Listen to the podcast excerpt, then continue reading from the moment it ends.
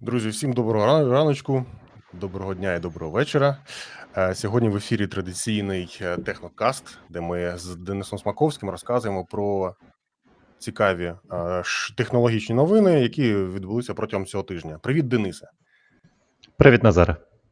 Сподіваюся, що видно і чути нас добре. Якщо це не так, будь ласка, дайте нам знати в чаті. Ми відрегулювали нарешті якість звуку, якість відео. Я сподіваюся, що це таки спрацювало. Напишіть, будь ласка, в чатику, звідкиля ви нас дивитесь, е, і як нас чути видно. І е, дніпрянам і тим, хто пов'язаний з Дніпром, вітаємо із е, Днем міста, яке сьогодні відбувається у Дніпрі. Сподіваюся, що ті, хто знаходиться там, вони добре проведуть час. Будь ласка, не забувайте про соціальну дистанцію, про маски і про безпеку загалом. Е, іншою е, цікавою новиною е, цього цього тижня стало. Ну, звичайно, я думаю, що це, мабуть, найважливіша новина як цього тижня, так і взагалі місяця. Це те, що Верховна Рада України прийняла закон про віртуальні активи. Е, 8 вересня його таки прийняли, і цей закон передбачений для того, щоб легалізувати і дати можливість розвитку е, індустрії криптовалют в Україні. Ми з Денисом поцікавилися, почитали, що з себе представляє цей закон, як він взагалі працює і на, що він розрахований. У мене такі з'явилися суперечливі думки щодо цього. Е, Дене, ти взагалі знайомий з законом? Ти читав, дивився? Як ти, які в тебе думки щодо нього?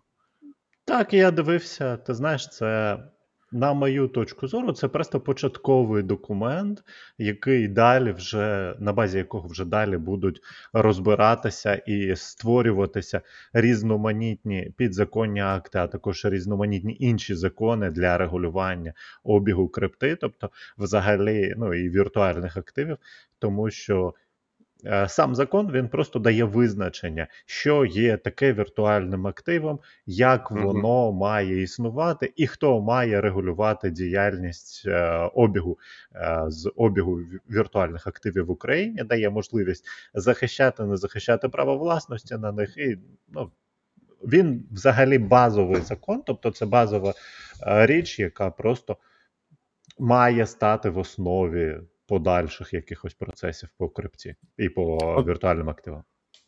Е, Хочу нагадати, що в Україні криптовалюти не були забороненими, але фактично вони і не були дозволеними. Тобто якогось закону, який би відповідав за їхню регуляцію, не, не було. І тому цим активно користуються, в тому числі кримінальні кримінальні е, елементи, які е, використовують цей новий е, чудовий світ для того, щоб там ну, займатися своїми протиправними діями. За це зрозуміло. Так є один із депутатів, е, колишніх народних депутатів е, України з Одеси, задекларував, що він заробив більше двох мільйонів доларів просто на рівному місці, купивши кілька біткоїнів. Кілька років тому, і через кілька років їх е, задекларувавши, як е, ну, начебто він став мільйонером, от завдяки ним. До нього є багато питань, але ну разом із тим, е, звичайно, що криптовалюти повинні бути регульовані, повинні бути, повинні бути і дозволеними, і чітко поясненими в законі. Чого поки що ми не можемо сказати про український закон. Тому на даний момент, як я це бачу, я це бачу як старий е, анекдот, який е, говорить, що а це допоможе? Ні, принаймні це не завадить. Тобто, це те, що те, що було прийнято, воно жодним чином не, не, не допоможе українській економіці отримати е, мільярди доларів з криптовалют, але це і не завадить. Тобто, це такий свій перший крок. Е, Я думаю, що це більше зараз на даний момент, принаймні, і моя суб'єктивна точка зору, що це більше популізм. Тому що жодної реальної дії цей закон поки що немає. Але ну можливо, він в майбутньому щось таке і дасть. Як ти думаєш? Ну тут Назаре, е, він є базою. Цей закон є базовим для криптовалют, і е, він вже допоможе. Він вже допоможе тим, що а, він визначає, що таке віртуальні активи, і він визначає вже можливі параметри захисту власності з точки зору віртуальних активів. Тобто раніше, взагалі, воно не було визначене. Раніше, взагалі, як навіть якщо ти хотів і мав можливість захищати е, свої права і свою власність в віртуальних активах. Ти не міг цього зробити, тому що у тебе не існувало е, правового поля для того, щоб це робити. Да, тут в чаті нам правильно пишуть, що воно не було дозволено, але й не було заборонено. А раз не було заборонено, то будь ласка, оперуй. Але так як воно не було дозволено і воно не існувало в правовому полі, на цьому е, шляху існувала повна анархія. І так як існувала повна анархія, то хто, хто що хотів, той той робив. Ми читаємо ваші коментарі в чаті. Якщо має, маєте що сказати, будь ласка, кажіть. А, до речі, переходячи до наступної новини, Сальвадор, місто країна Сальвадор, е, кілька днів тому, е, теж також 8, 8 серпня, дозволила офіційно вже перша країна на, на планеті, яка дозволила біткоін як першу ну, повністю легальну валюту на рівні з місцевою валютою. Це за словами Наїба Букелі, президента країни, до речі, дуже молодого, йому 39 років на даний момент. Має доз- має допомогти країні, по-перше, суттєво зменшити комісії, які платять заробітчани місцеві, які працюють за кордоном, пер- переказують гроші додому. Ну і взагалі пожвавити економіку. Я нагадую, що Саль- Сальвадор, якщо хтось не знає, це дуже невеличка країна в Центральній Америці, яка межує з Гватемалою, і вона є дуже небезпечною, доволі бідною, не такою небезпечною, як Гватемала, але разом із тим там діють банди, там частину території країни взагалі поліція не контролює. Але разом із тим, е, фанат, е, фанат криптовалюти керує країною, фанат біткоїна, зокрема, Наїб Букеле, і він дуже активно це все просуває. Він має е, партію, він керує партією, яка є монобільшістю в парламенті. Дуже знайома нам історія. І завдяки його впливу ця партія прийняла майже майже одностайно прийняла те, що ну, доз- дозволила біткоін для, е, для того, щоб він був у обігу на рівні із місцевою валютою. Це викликало деякі суперечки в суспільстві, але загалом у людей немає великого вибору, тому вони ну, погодилися. Дене, як на твою думку, взагалі крипта повинна бути е, легальним способом, який ходить на рівні з грошима, чи це вже занадто? Звісно, крипта має бути е, легальним способом обміну, легальним способом е, транзакцій грошей. І е, один з елементів, як це робиться, це робиться через те, що зробив е, Ель Сальвадор, який прийняв крипту як е, біткоін, як носій для грошей. Угу. Інше питання, що це мають зробити великі країни теж, і е, для цього є перепони. Перепони в тому, що е, біткоін є е, децентралізованим з одного боку, але при тому, що він децентралізований, він дуже повільний. Як ми пам'ятаємо, да, один блок може містити там до 4000 транзакцій, і один блок випускається. Е, на 10, раз на 10 хвилин да? на сьогоднішній Мгм. день. І з іншого боку, е, тобто, якщо, наприклад, всі країни світу приймуть біткоін як е, валюту, як носій транзакцій, то для проведення транзакцій вони матимуть 4 тисячі транзакцій на 10 хвилин. Весь світ. Це не це неможливо. З іншого боку, якщо ми хочемо, да, якщо ми хочемо піднімати швидкість, ми можемо піднімати швидкість, але піднімати швидкість це виходити в той самий Lightning, а Lightning є псевдоцентралізованим, і ти знову застряєш в централізацію. Тому тут питання того, що, наприклад, ставив маск е, перед Догі, це питання того, щоб збільшити обсяг транзакцій, зменшити швидкість, тобто зменшити час підтвердження транзакцій, збільшити кількість транзакцій в блоку, зменшити фії по транзакціях, і цього вони досягли на сьогоднішній день. Наприклад,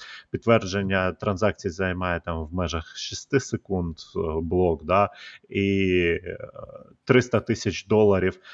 300 тисяч доларів транзакція коштує менше 50 е, центів. Це от якраз повертаючись до питання, яке ми обговорювали пару тижнів тому, про питання CoffeeCoin. Да, тобто, да, да. тобто криптовалюта, якою можна прийти в теорії, можна прийти до кафе, Да. заплатити за каву, і ціна транзакції не буде перевищувати ціну кави, ціну Да, да, фі- да. філіжанки І, кави. е, да, от Lightning, про що, чому Lightning поганий? Тому що Lightning псевдо централізований, тобто він вимагає централізованих нод, перерозподілу грошей. Тобто, там, якщо якщо подивитися, як Lightning працює, я в це трішечки поринув, і мене воно розсмішило, тому що ай-яй-яй, ми децен- децентралізована валюта, децентралізований біткоін, а Lightning все це централізує і. Ні, це не так має працювати. Ми не маємо ми не маємо знімати в off-chain те, що знаходиться на блокчейні. Це те, що робить Lightning.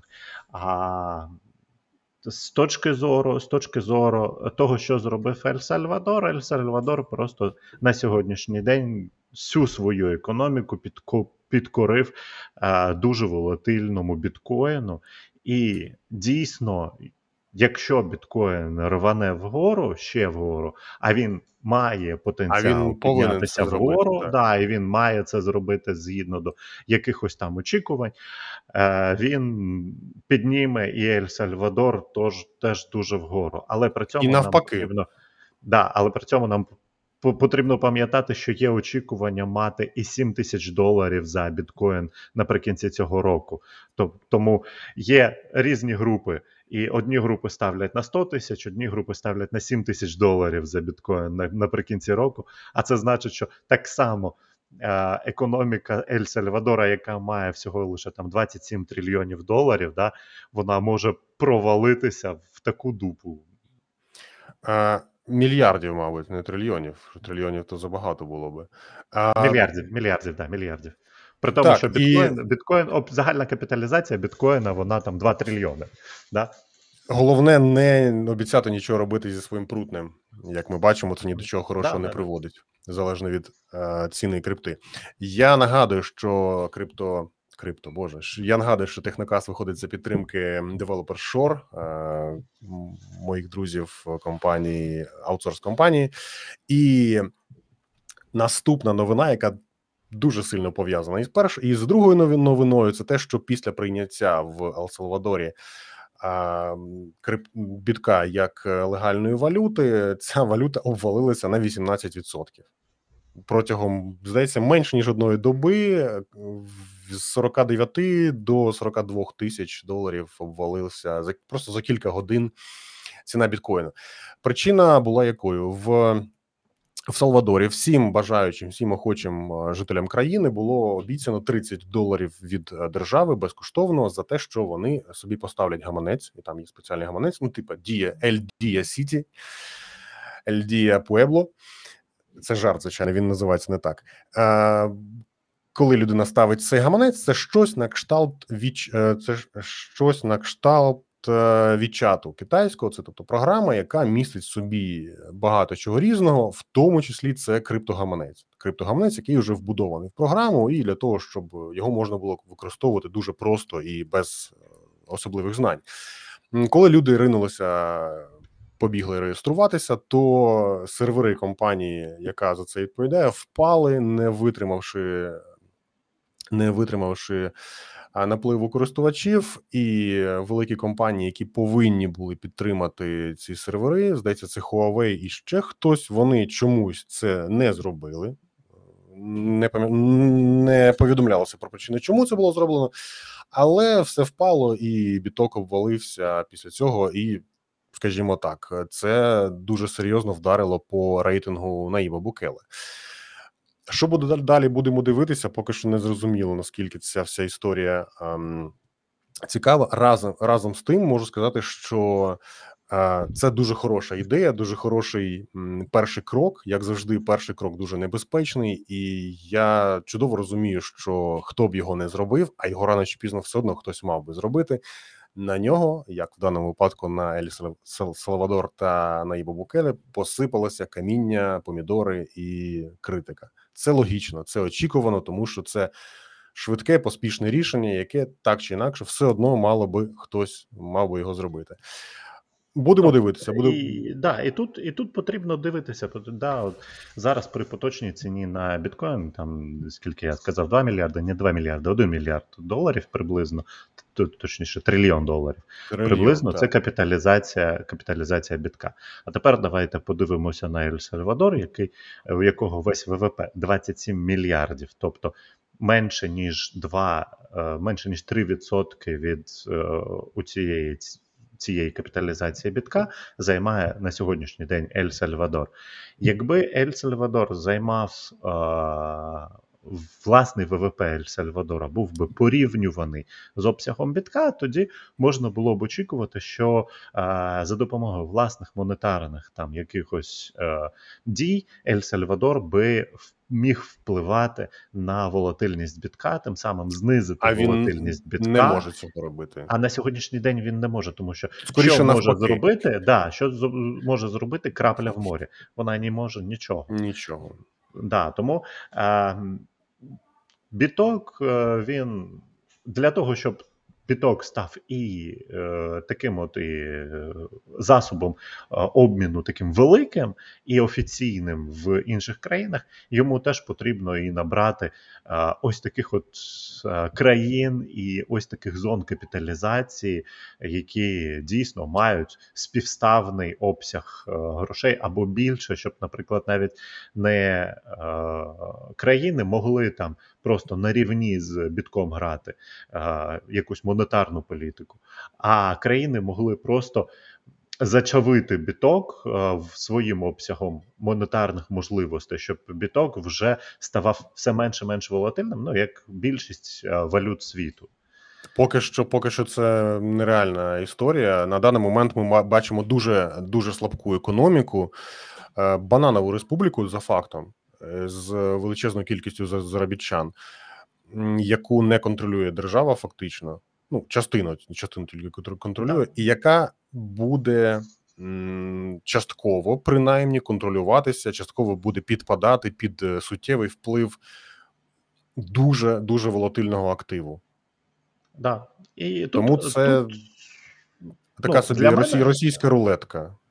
Да, це російська рулетка, але для мене це, наприклад, теж е, зрозуміло, тому що е, у Сальвадора, як і у України, як і у багатьох країн, які знаходяться там поза топ-20 економік світу, у них е, вихід е, на підвищену економіку е, є лише два виходи. Да? Перший вихід це тяжко, важко і структурно працювати, або виграти якийсь лотерею. І, звісно, більшість вибирає проспробувати виграти у якусь лотерею, типу лотерею бітка.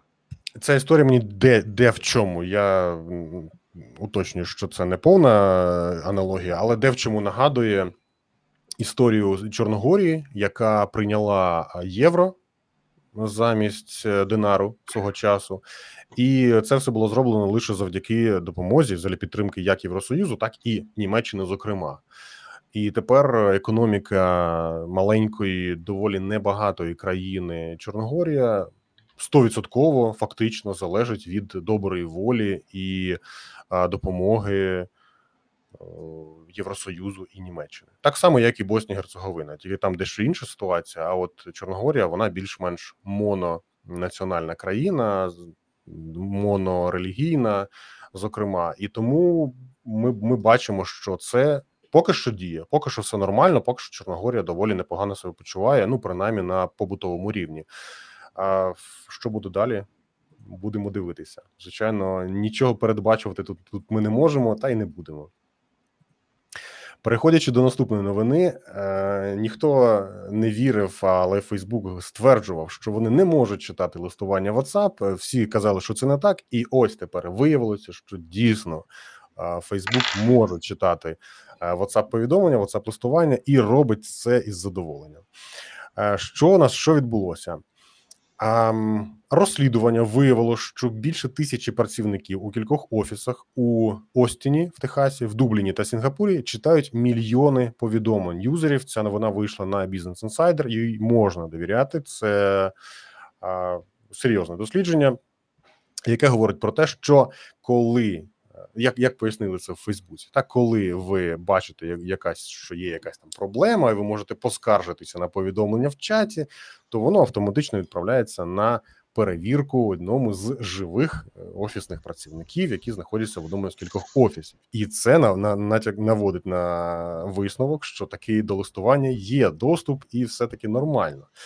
Як ще використовують Фейсбук цю всю інформацію, ми не знаємо, але здогадатися не складно. Це все використовується для того, щоб створювати і доповнювати цифровий портрет кожного користувача, щоб знати, що і за яку ціну йому можна продати.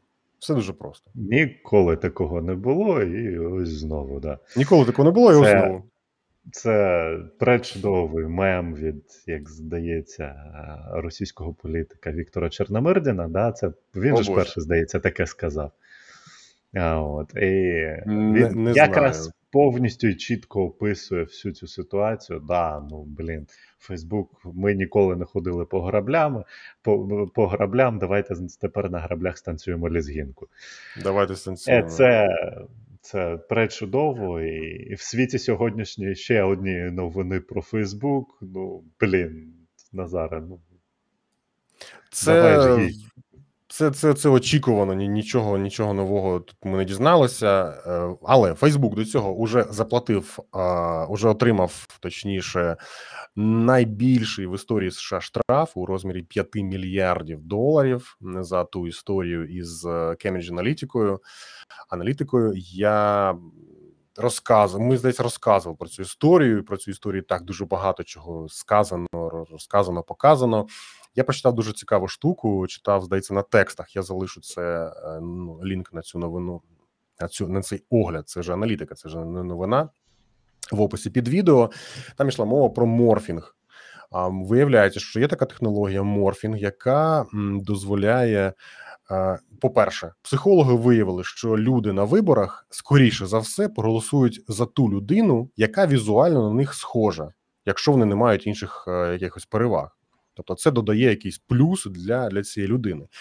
Е, Що в цьому сенсі зробила Cambridge Analytica? Окрім того, що вони робили е, різні відео, вставочки для реклами для людей, там тисячі цих цих цих роликів, вони ще розробили технологію, яка де штучний інтелект брав аватар користувача з Фейсбука і е, змінював трошечки дещо змінював риси обличчя потрібного потрібного кандидата, це або в сенат, або в президенти, або що для того, щоб він був трохи більше схожим на цього, на цього виборця. Я коли дізнався, я такий думав, боже, ну як, як таке взагалі можливо, як таке дозволили. Ну, виявилося, що таке можливо, що таке дозволили. Фейсбук про це знав і протягом кількох років взагалі нічого не робив, в принципі, нічого, і ніяк на це не реагував. Морфінг і інші е,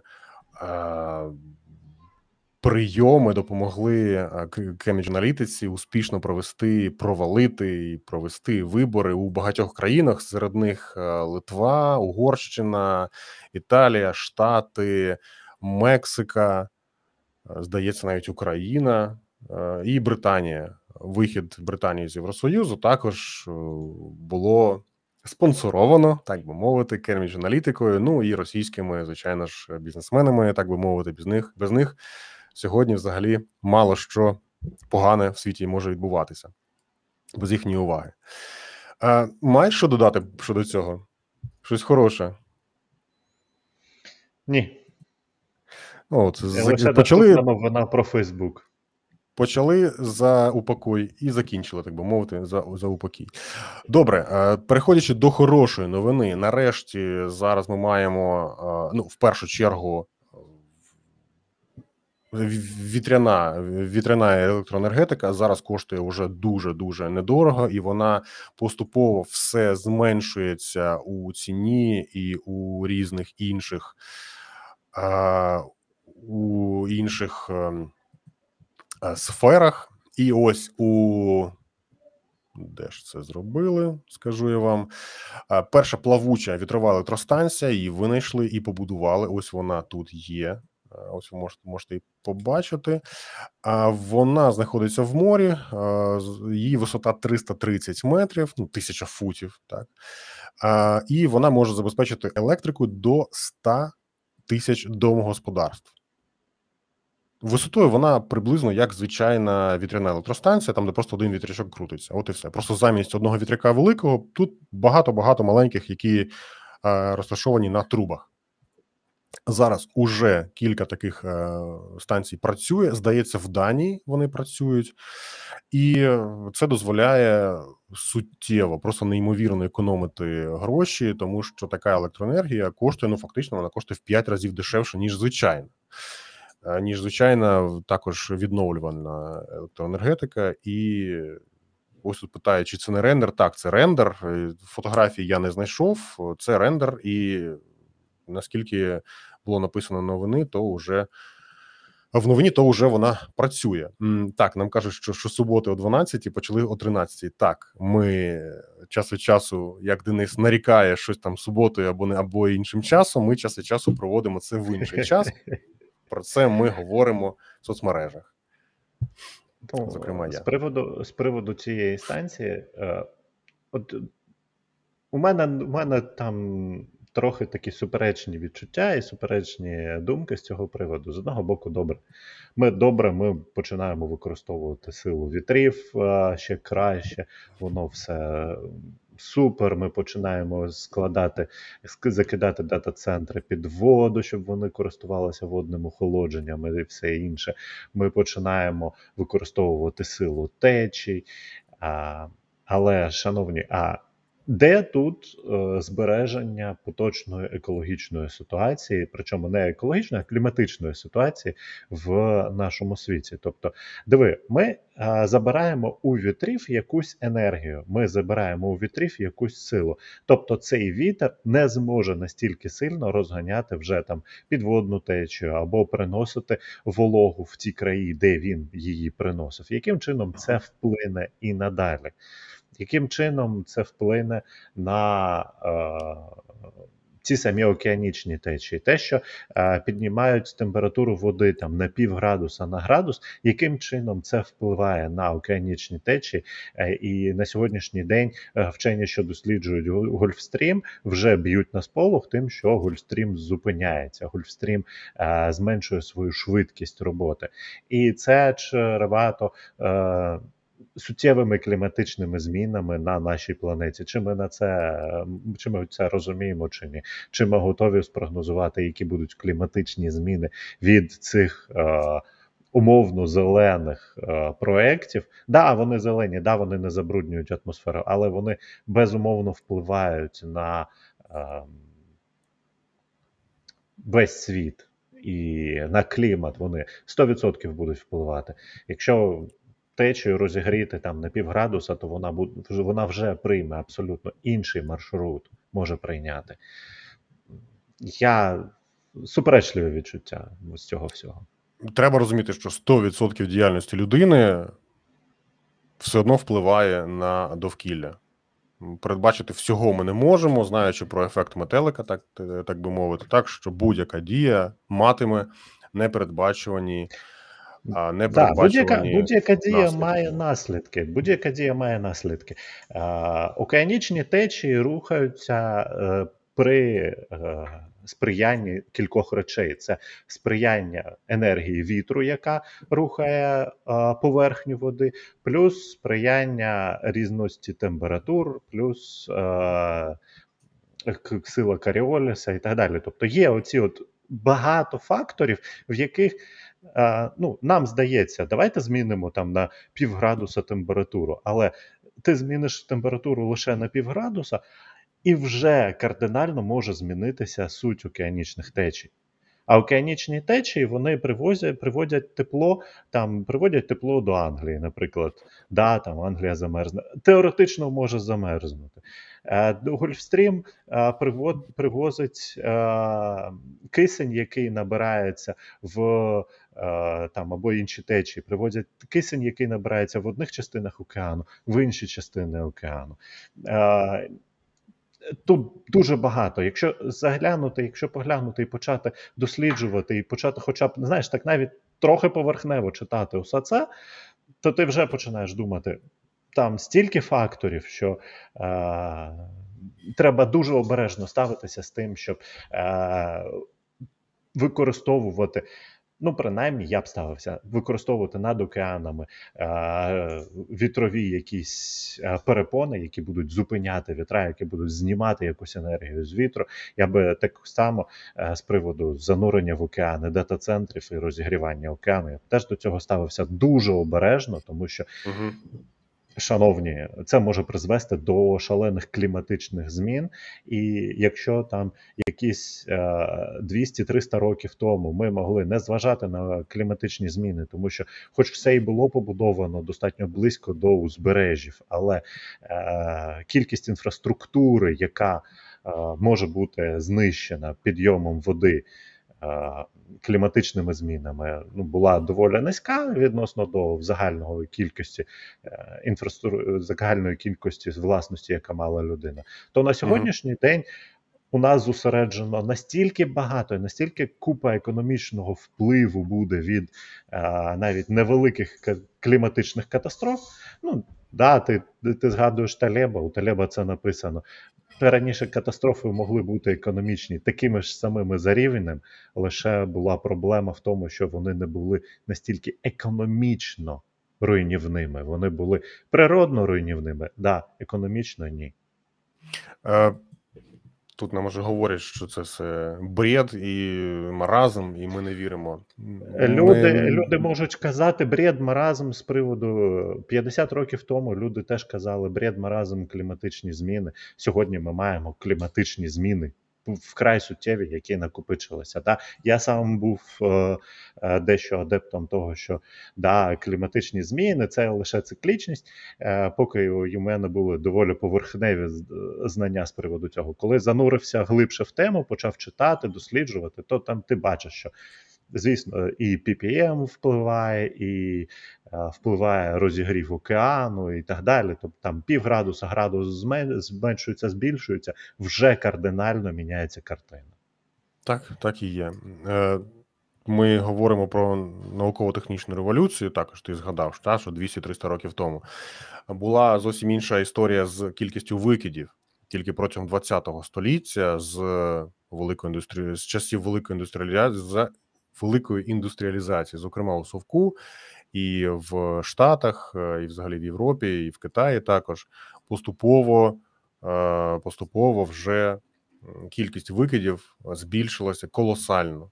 І зараз те, що ми бачимо, там, наприклад, в Китаї е, викиди так, в Китаї там взагалі чувак навіть уже не рахують. Місяць чувак місяць походив отак от з пилососом і зробив собі цеглину.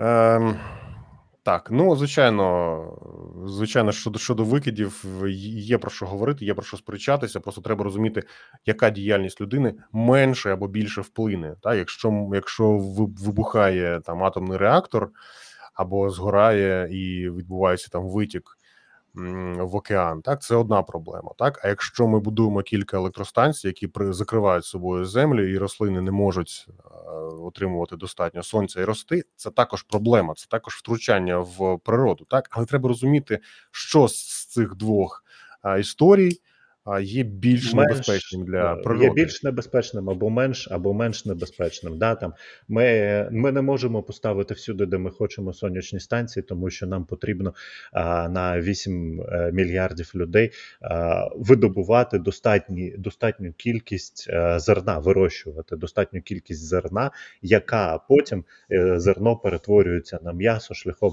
природнього споживання е, зерна різними тваринами і так далі. Саме тому сучасні розробки, які йдуть на е, штучне, штучне виробництво м'яса, е, вони теж е, дуже перспективні, і вони мають е, на меті саме е, запобігти шаленим кліматичним змінам і дозволити на тій же землі жити набагато більшій кількості людей там. Тому що якщо порахувати просто кількість людей, середньодобовий раціон і кількість розпаханої землі на планеті, то шапочка, шапочка, от повна шапочка населення Землі, це близько 9 мільярдів.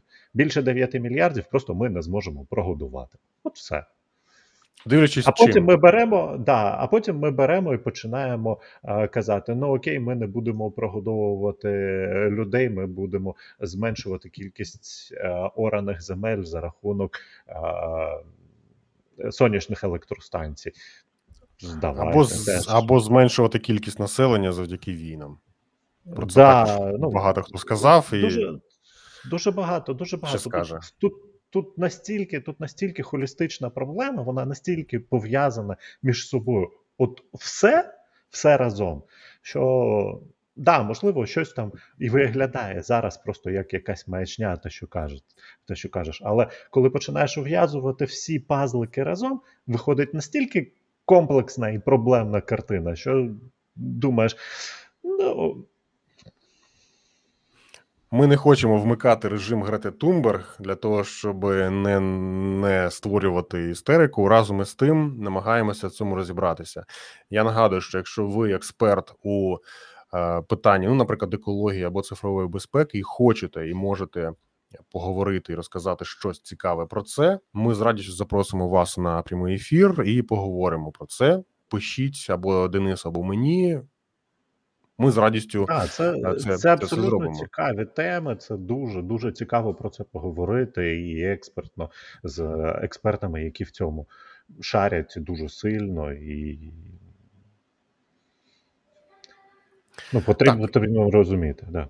Давай до, до цікавішої, скажімо так, актуальнішої новини на даний момент. Epic е, проти Apple. Денисе, розкажи як експерт, що там сталося і що буде далі з цим. Epic проти Apple. Epic порушив стандарти Apple і почав відправляти людей на свій сайт в такій грі а, маловідомі, маловідомому клоні PUBG е, за назвою Fortnite. Він почав, почав з мобільного додатку відправляти людей на свій сайт для того, щоб вони там купували оці от якісь бокси. Е, Це не сподобалося Apple, і Apple забанив е, команду розробки е, Epic на своєму е, App Store і повністю вимкнув всі їхні додатки. Тому що це дійсно суперечить політиці Apple в App Store. І е, в цей момент е, Епіку це не сподобалося. Це було десь жовтень чи листопад минулого року. І Епіку це не сподобалося. Епік пішов в суд і почав клеймити Apple з тим, що це нездорова конкуренція, це погана конкуренція, і так далі. так далі, так далі.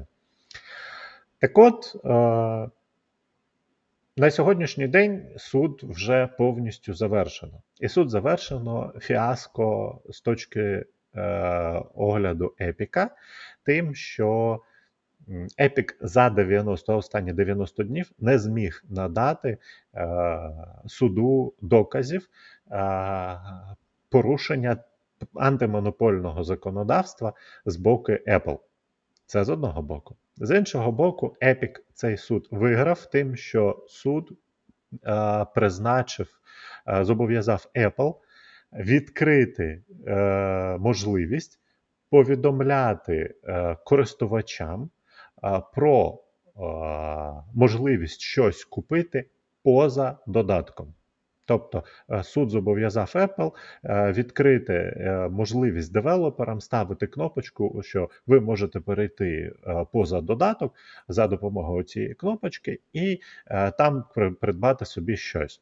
І не давати А, 30% комісії Apple. Да, і не давати 30% комісії Apple. Але при цьому суд повністю зобов'язав Epic виплатити всі штрафи згідно договору, всі неустойки, всі недоотримані прибутки, тому що Epic просто не зміг показати порушення антимонопольного законодавства. Epic не зміг довести нічого. А Epic просто сказав, що це не конкурентно. Суд погодився: Окей, да, це не конкурентно, тому ми зобов'язуємо Apple усунути е, проблеми з е, fair, fair trade, е, тобто проблеми з чесною торгівлею е, і допуску на ринок, і дати можливість користувачам поставити таку кнопочку, яка була заборонена е, самими політиками App Store. Е, Apple з цим приблизно більш-менш погоджується, особливо з урахуванням того, що відповідні закони там були прийняті і в Кореї, і в Штатах е, останнім часом. І е, далі е, Apple це буде у себе виставляти якимось чином. Вони це все врахують.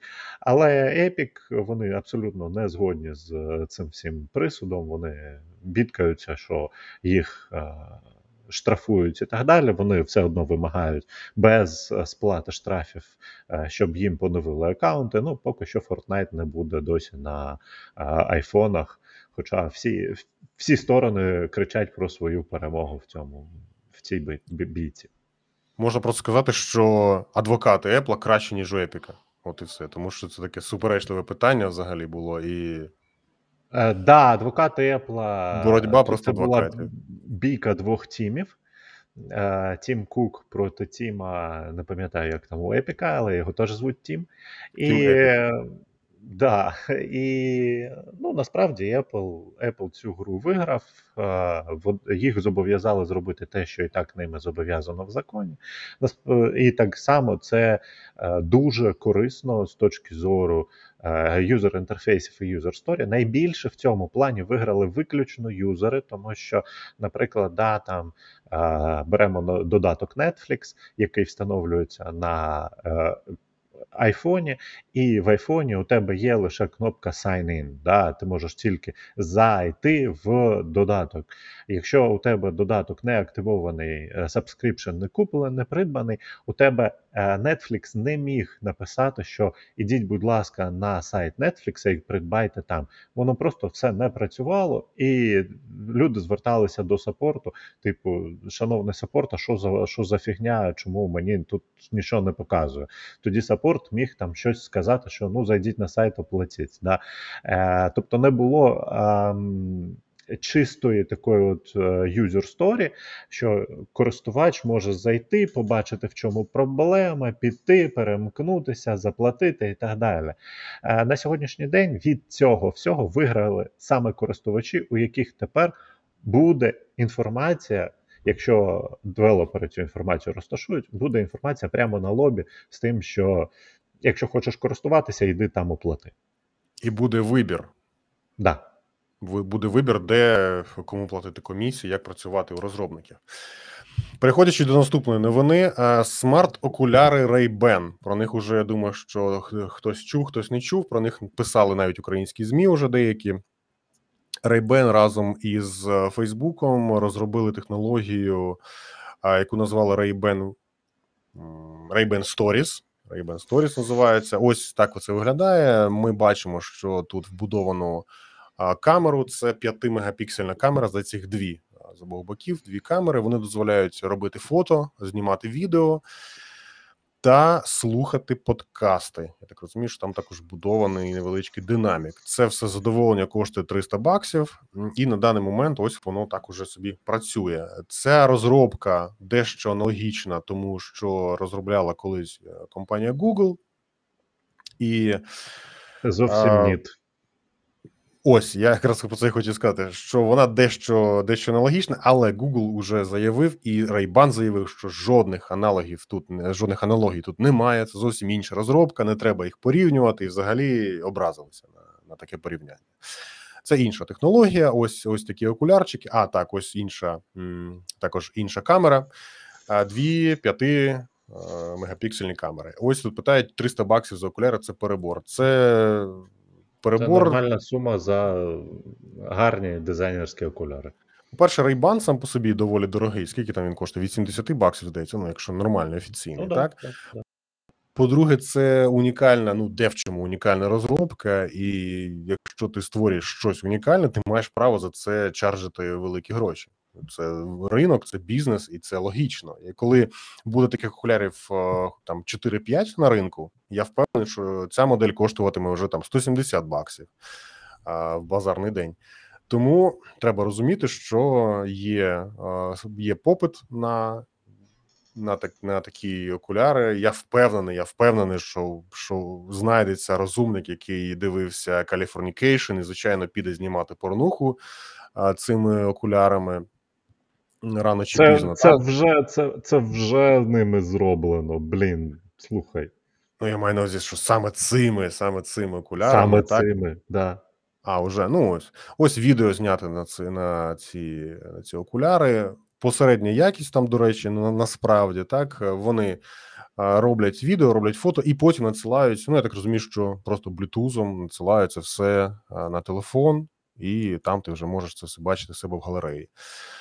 А, Якось так, якось так все працює. Ну ти вже бачив якусь порнуху, я так розумію, з цим всім? Чи ти Ні. просто чув один друг Ні, я розказував? просто, е, я просто е, за цим трохи е, послідкував за цим е, гаджетом е, останнього тижня. От його було оголошено пару днів тому. І да, я трішки послідкував.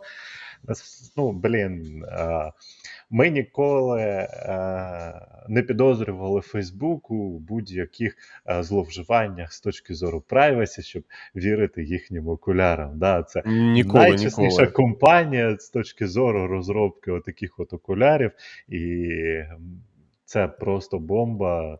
Добре, що ти згадав. Да, от, от у нас сьогодні вже була новина про WhatsApp, е, в якому Facebook вже ж не вміє читати абсолютно жодних повідомлень. І Просто вони безкоштовно Facebook, вони безкоштовно Да, займаються да, розробкою сервісу, за який заплатили 17 мільярдів доларів, і просто тому, що вони хороші хлопці. Да, е, єдине, що е, дуже добре, що ці окуляри ще поки що в Україні будуть е, поза законом, тому що е, вони будуть кваліфікуватися як спецтехніка прихованої зйомки, і їх будуть е, виштрикувати СБУшники ну, собі для особистих втіх. Е, З будь-яких е, партій, яких будуть пробувати завозити, але це абсолютно інша історія. Е, З приводу самих цих окулярів, е, це ми з ми тут знаходимося на технокасті. Це ми слухаємо усі ці технологічні новинки, і ми е, трошечки розуміємо, що тепер можуть з'явитися окуляри, в яких е, потрібно дивитися на індикацію світлодіода е, біля е, скроні, яка буде показувати, що йде зйомка. А тих людей, які на це не давали згоди і просто будуть бачити окей, якась блістяшка на окулярах, вон їх буде дуже багато. Це перша точка зору privacy. Е, інша точка зору е, того, що Facebook вже не один раз. Е, Продавав е, купу даних, і скільки Facebook зніме приватної інформації цими окулярами, а також е, масивом з трьох стереомікрофонів, які оточують ці окуляри, теж невідомо. І скільки буде з цього використано для того, щоб коли ти скажеш слово а, ну мені потрібен стіл, да, фразу, і тобі буде потім Фейсбук три місяці крутити рекламу столів. Це теж невідомо і. Ніколи такого не було. І ось, І ось знову. Е, Немає довіри цій компанії, е, і різниця між е, окулярами, які робив е, Google Glass, і е, цими окулярами в тому, що Google Glass робив спеціальний зовнішній блок, який безумовно і абсолютно чітко видно з одного боку, з другого боку, вони були смарт-окулярами, вони були також оснащені екраном. І вони давали додаткову функцію е, adjust, е, augmented reality, да, доповненої реальності. Доповнена реальність, так, так. а не просто, а не просто от відеозйомки. Всі ці гаджети. Вони мають, вони мають право на існування, вони мають можливість на існування і все.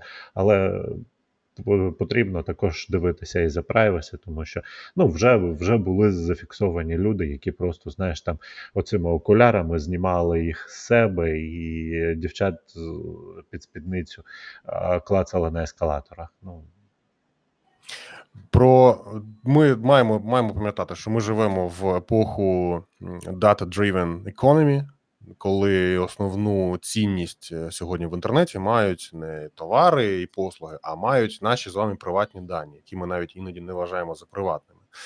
І збір, обробка і продаж і використання цих ем, даних приносить компаніям мільярдні прибутки. Про це варто пам'ятати. Ми повернемося до цього питання трошки пізніше, під кінець під кінець е, касту. Зараз е, Дене, розкажи мені, будь ласка, про чудову новину, що хакери навчилися використовувати відеопам'ять, відеокартки, е, додаючи туди, інсталюючи туди вірус. Як це працює? Ну, це працює так само, приблизно так само, як і зі звичайною оперативною пам'яттю. Да, коли в оперативну пам'ять завантажується malware-код, і цей код е, звідти вже запускається окремими процесами і експлуатується для того, щоб е, щось робити на твоєму комп'ютері. Переважно, переважно чим на сьогоднішній день е, безпеко ну, переймається весь світ, це різноманітні рансуми, тобто це шифрувальники і все інше. А, ця технологія вона не нова. Технологія збереження в а, короткостроковій пам'яті ем, різноманітного коду, і навіть в короткостроковій пам'яті ем, графічних карт. Це теж не нова технологія. Proof of Concept ще пронають десь у 2016 рік. Проблема в тому, що на сьогоднішній день е, вони вже повністю зробили е, цілковитий вірус, і цей вірус е, він вже було продано цього року, чи в травні, чи в червні, який зберігає себе і повністю вбудовується в короткострокову пам'ять деяких відеокарток. І вже є перелік навіть цих відеокарток. і Це е, весь топ-ноч, тобто всі топові відеокартки, в тому числі. А, І проблема в тому, що жодне, жоден антивірус на сьогоднішній момент ще не сканує е, пам'ять, е, короткострокову пам'ять відеокарт. Також основна проблема полягає в тому, що на сьогоднішній день е, вже відеокарти мають е, також технологію прямого доступу до пам'яті. Тобто вони мають прямий доступ, прямий канал до е, накопичувачів. І це є головною проблемою, яка от постає тут, тому що е, ті ж самі рансуми, які можна туди запхнути е, на виконання і на оперування в короткострокову пам'ять завантажити. Е, ці, цього ж цієї ж відеокарти, вони будуть там сидіти, спокійно тобі е, парсити і шифрувати твій диск, е, і потім в один момент перевантажить тобі комп'ютер і скажуть, дай, дай грошей. Треба пам'ятати, що по-перше, е, віруси е, зараз вже не продаються, а просто здаються в оренду. Так, є е, зазвичай просто є власник вірусу, який якого ти можеш купити собі використання, право на використання, ліцензійне використання вірусу із статистикою користування, успішністю і тому подібним, просто оплачуючи його оренду. А також е, ще 20 років тому існували віруси, які просто маскувалися під драйвери, і в принципі, навіть в теорії, жоден антивірус не, не міг і не мав технічної можливості для їхнього, для їхнього виявлення, якщо вони були встановлені на рівні на рівні ви на нижчому рівні від, е, від осі, так від операційної системи. Тому ми зараз бачимо, що вірус роби все розвиваються і все більше і більше працюють. Е, Все успішніше працюють. Не так давно заарештований в Польщі українець з дуже дивним прізвищем. Його таки видали поляки для видали американцям. Цей українець е, мав ботнет і, мабуть, ще й має, і заявляв, що він інфікував при- приблизно 2000 комп'ютерів щотижня. Цим ботнетом він пропонував користуватися, він продавав його, ну як здавав в оренду, і от можна було ним користуватися. Доволі успішно він деякий час існував, але кілька років просидів е, в тюрмі в Польщі після арешту на одному з литовищ, і ось цього тижня якраз його е, передали до американців. Е, Минулого разу ми розказували про Linux і про Unix. Я не є знавцем, я не є знавцем Linux, я лише користувач, і ось якраз нас потім поправили, що я там розказував дещо неправильно. Так, дякую Е, про історію. Про історію Linux я дещо неправильно сказав. Що раніше був Unix, на основі Unix було створено macOS, і потім вже е, Linux. І дякую, що дякую, що пояснили, і може це було робити спокійніше, так би мовити. А разом із тим, переходячи до наступної новини, це я би сказав, що доволі важлива і дуже неприємна новина, яка сталася ось так давно, 7, 7 вересня. Proton Mail видав інформацію про IP-адресу і цифровий відбиток е, браузера користувача а, Полісії, Швейцарії та Франції. І після цього видалив з сайту згадку про те, що IP-адресу вони не, е, не знають і не використовують. Ем, Це важливий момент. Чому в першу чергу Proton Mail кілька років ProtonMail кілька років себе позиціонував як е, повністю надійна і безпечна система поштових поштового сервісу, яка не може читати повідомлення, яка не може знати IP-адресу користувача, не реєструє у себе там всю цю інформацію, і вибачте, тут хтось хтось їде. не може цю всю інформацію у себе реєструвати, і тому над цим працювала. І тут за один день всю цю всю цю історію вони е, я не знаю, як, як би це правильніше сказати. Вони е, зіпсували, здавши здавши ці дані поліції і прибравши інформацію з сайту. А, тепер це, був це був запит Європолу, Е, і тепер щонайменше що було вже виявлено зі звіту, то, е, то компанія має доступ до імейл-адрес відправника і утримувача, IP-адреси вхідних повідомлень, е, заголовку повідомлення, ну тобто теми, і е, часу і дати відправки та отримання цих повідомлень. Це важливий момент, і ну скажімо так, е, скажімо так, нічого хорошого це не робить. Я колись користувався протонмейлом, я платив їм гроші, я вважав його безпечним цікавим сервісом. Я відмінив. Я відмінив підписку, я не буду ними користуватися, я їм більше не довіряю. Тут питання довіри, і ну ось якось так. Питали, якраз питали у Твіттері, коли я написав про це, питали: а чим ж тоді користуватися, якщо ти хочеш е, там бути, а, бути в безпеці? Ну, по-перше, або Gmail, який все одно так чи інакше настрейкає, так, або е, ставити собі на віртуальний сервер власну шифровану систему пошти. Це доволі просто і е, швидко можна зробити. Є системи абсолютно безкоштовні і зручні, але звичайно, це вже буде не. е, Це вже буде не веб-сервіс, гарненький, зручненький, з купою фішок, свистілок, та які будуть це робити за вас. Питають, чи Proton Mail, чи Proton VPN видал IP. По-перше, Proton VPN – це просто франшиза, це не їхній сервіс, це інша, інша компанія, інший сервіс, який позиціонує, що вони знаходяться в Центральній Америці. Це, по-перше, не так. По-друге, ну, Протона немає власного VPN сервісу як такого. А це видала Proton Mail. ця, ця компанія, вона видала цю інформацію. Дене, ти прихильник Microsoft і тобі норм, наскільки Ну, да. пам'ятаю. Тобто, ось е, ти вважаєш, що не все е, має бути приватним, так? Ну, я вважаю, що якщо я хочу зробити приватний сервер е, поштовий, я його собі зроблю. Якщо я купую якийсь сервіс, то з окремим, е, з окремою там нюансами я цей сервіс е, матиму, і потрібно, потрібно просто розуміти, з якими параметрами цей сервіс буде мати. е, Я цей сервіс буду мати.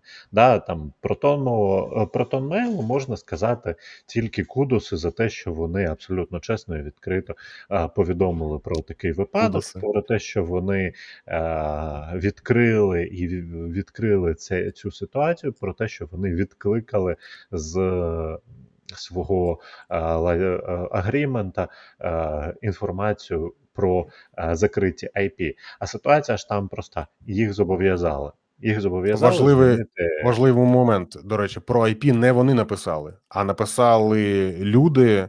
Там заарештували кліматичного одного з активістів активіста, у да. І його колеги написали про це. Тобто, сам VPN, VPN сам ProtonMail про це не давав інформацію, не Е, публікував. Да, проте вони, вони змінили, вони змінили політику і вони відреагували. Змінили, вони так, Про так. це, вони про це абсолютно спокійно відповіли. Що ну, на жаль, на жаль, ось так. Я не користуюся протонмейлом, аби знати, чи вони відправляли повідомлення своїм користувачам про те, що вони е, міняють політики чи ні. Ні, не було А, такого. Ну не знаю.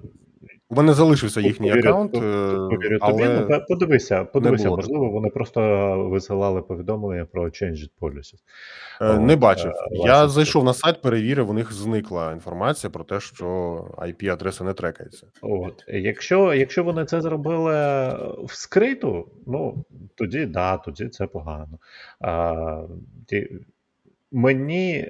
Е, Ну, тут, тут у мене є одне, одне просте. Шановні, ну це зовнішній сервіс.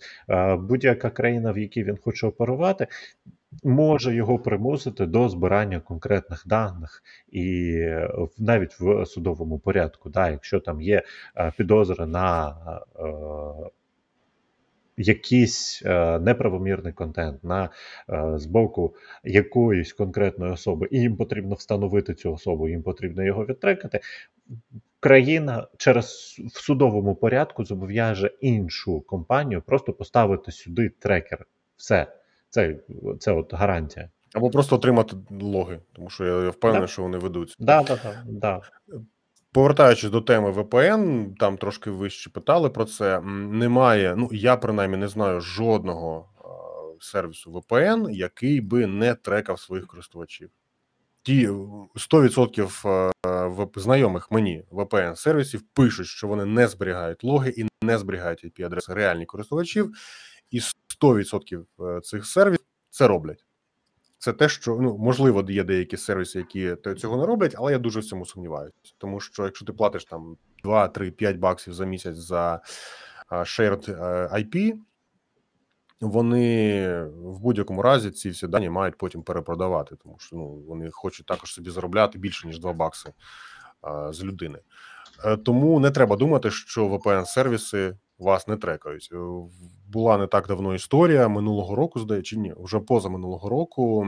Хтось в Штатах булив е, сусідку, писав їй якісь там образи в соцмережах з анонімних акаунтів в соцмережах. і Врешті до нього просто приїхали і заарештували. І він дуже дивувався. Типу, як це так? Він намагався навіть подати в суд на здається, експрес чи щось таке. Отакий якийсь якийсь VPN-сервіс е, подав, намагався подати в суд, але потім виявилось, що те, що на сайті написано, що ми не, не, не зберігаємо там вашу IP-адресу, це неправда.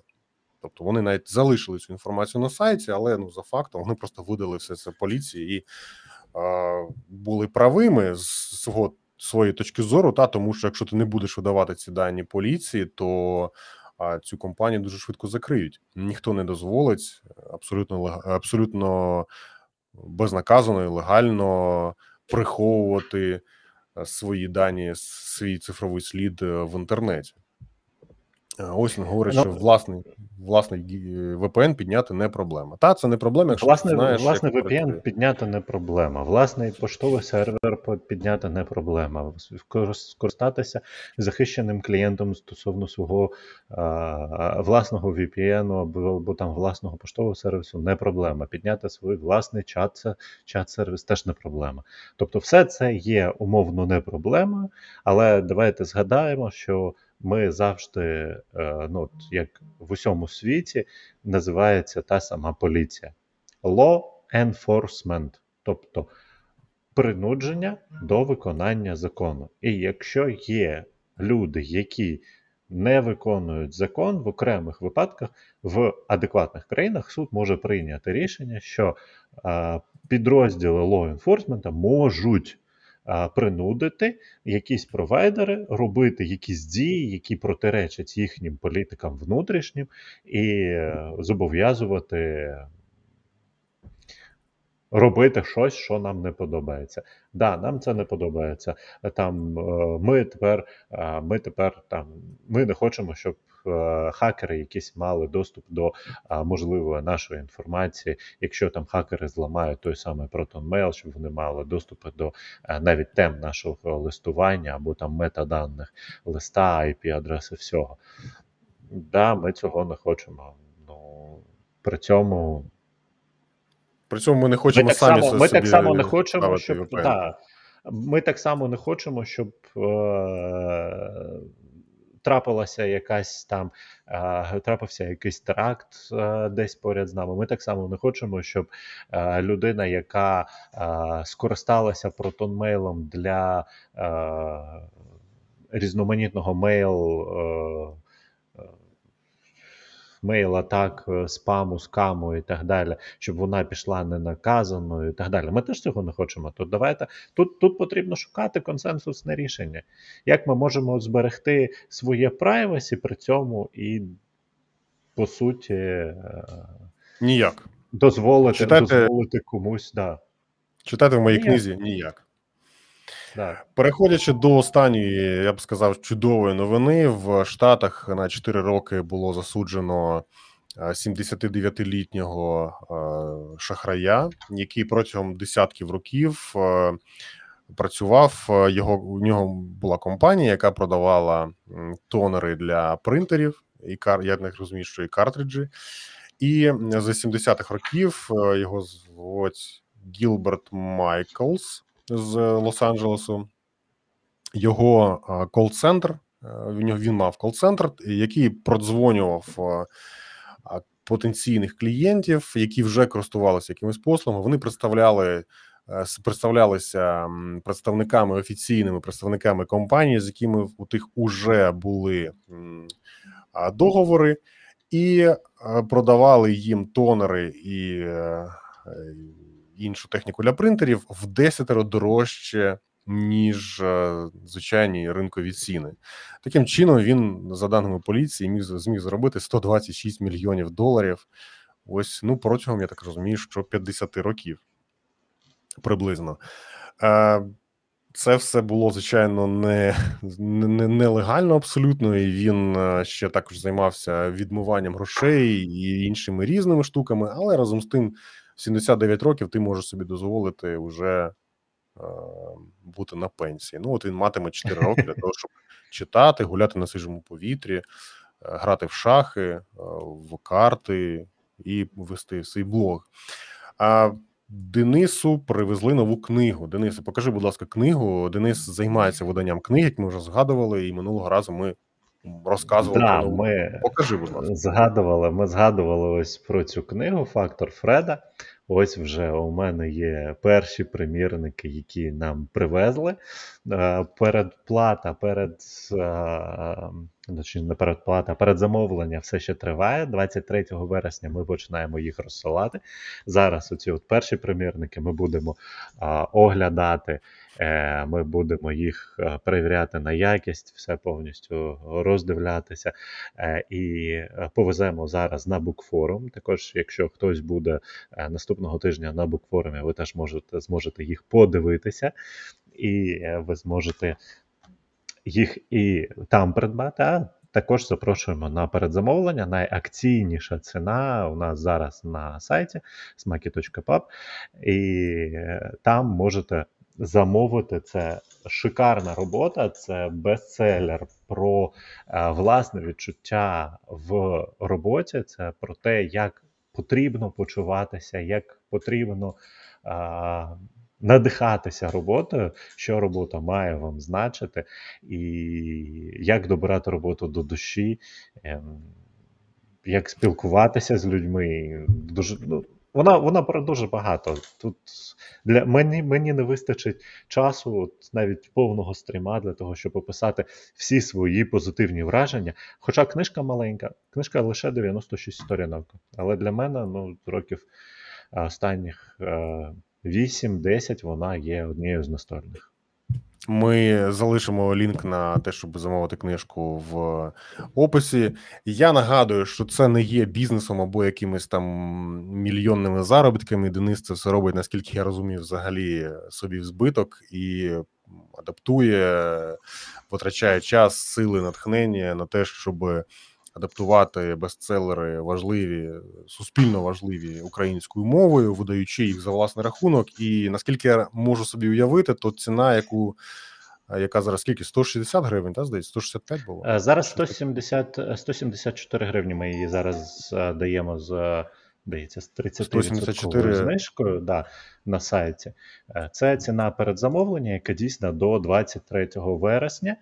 Е, це книга, от от питають, це книга про е, досвід е, поштаря, про досвід поштаря з точки зору мотиваційного спікера, який побачив, як поштар Фред, реальна особа, до речі, як він працює, як він створює і для цієї людини, для Марка Сенборна, ідеальний клієнт-сервіс. Він розібрав, як це цьому поштарю вдається, що це дійсно значить, і наскільки воно дійсно важливо, наскільки воно е, піднімає відчуття важливості роботи для самого Фреда, а також важливості його роботи для його клієнтів. Хоча б здавалося, простий поштар.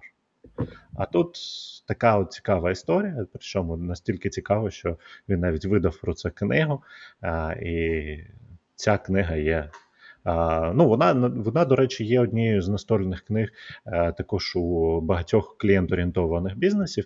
І якщо, наприклад, ви знаєте про таку компанію, як Запус, е, це е, агрегатори, рітейлер, інтернет-рітейлер в взуття в Штатах, один з найбільших, який там. Починався там з 10-20 тисяч доларів, а за 10 років його потім придбав Амазон за 1 мільярд доларів. Е, запуск має шикарну внутрішню, абсолютно іншу культуру е, роботи. Е, один з яких один з елементів якої це те, що по завершенню стажування тобі просто за те, щоб ти не пішов у запуск, пропонують одну чи дві зарплати. За так, те, щоб ти не пішов, якщо ти не бачиш, да. Якщо ти не бачиш, що ти звільнився. в записі, да. Тобі просто говорять: якщо ти не бачиш себе в культурному просторі запусу, навіть за те, що ти там витратив свій час і попрацював у нас, ми тобі даємо а, одну чи дві зарплати, просто щоб ти не прийшов до нас. Ну і таким чином запуск дуже сильно модерує культуру всередині компанії. І одна з настольних книг, а, про які розповідає Тоні Шей, це якраз книга ось ця фактор Фреда, і це книга, на яку він дає дуже великий упор в своїй книзі.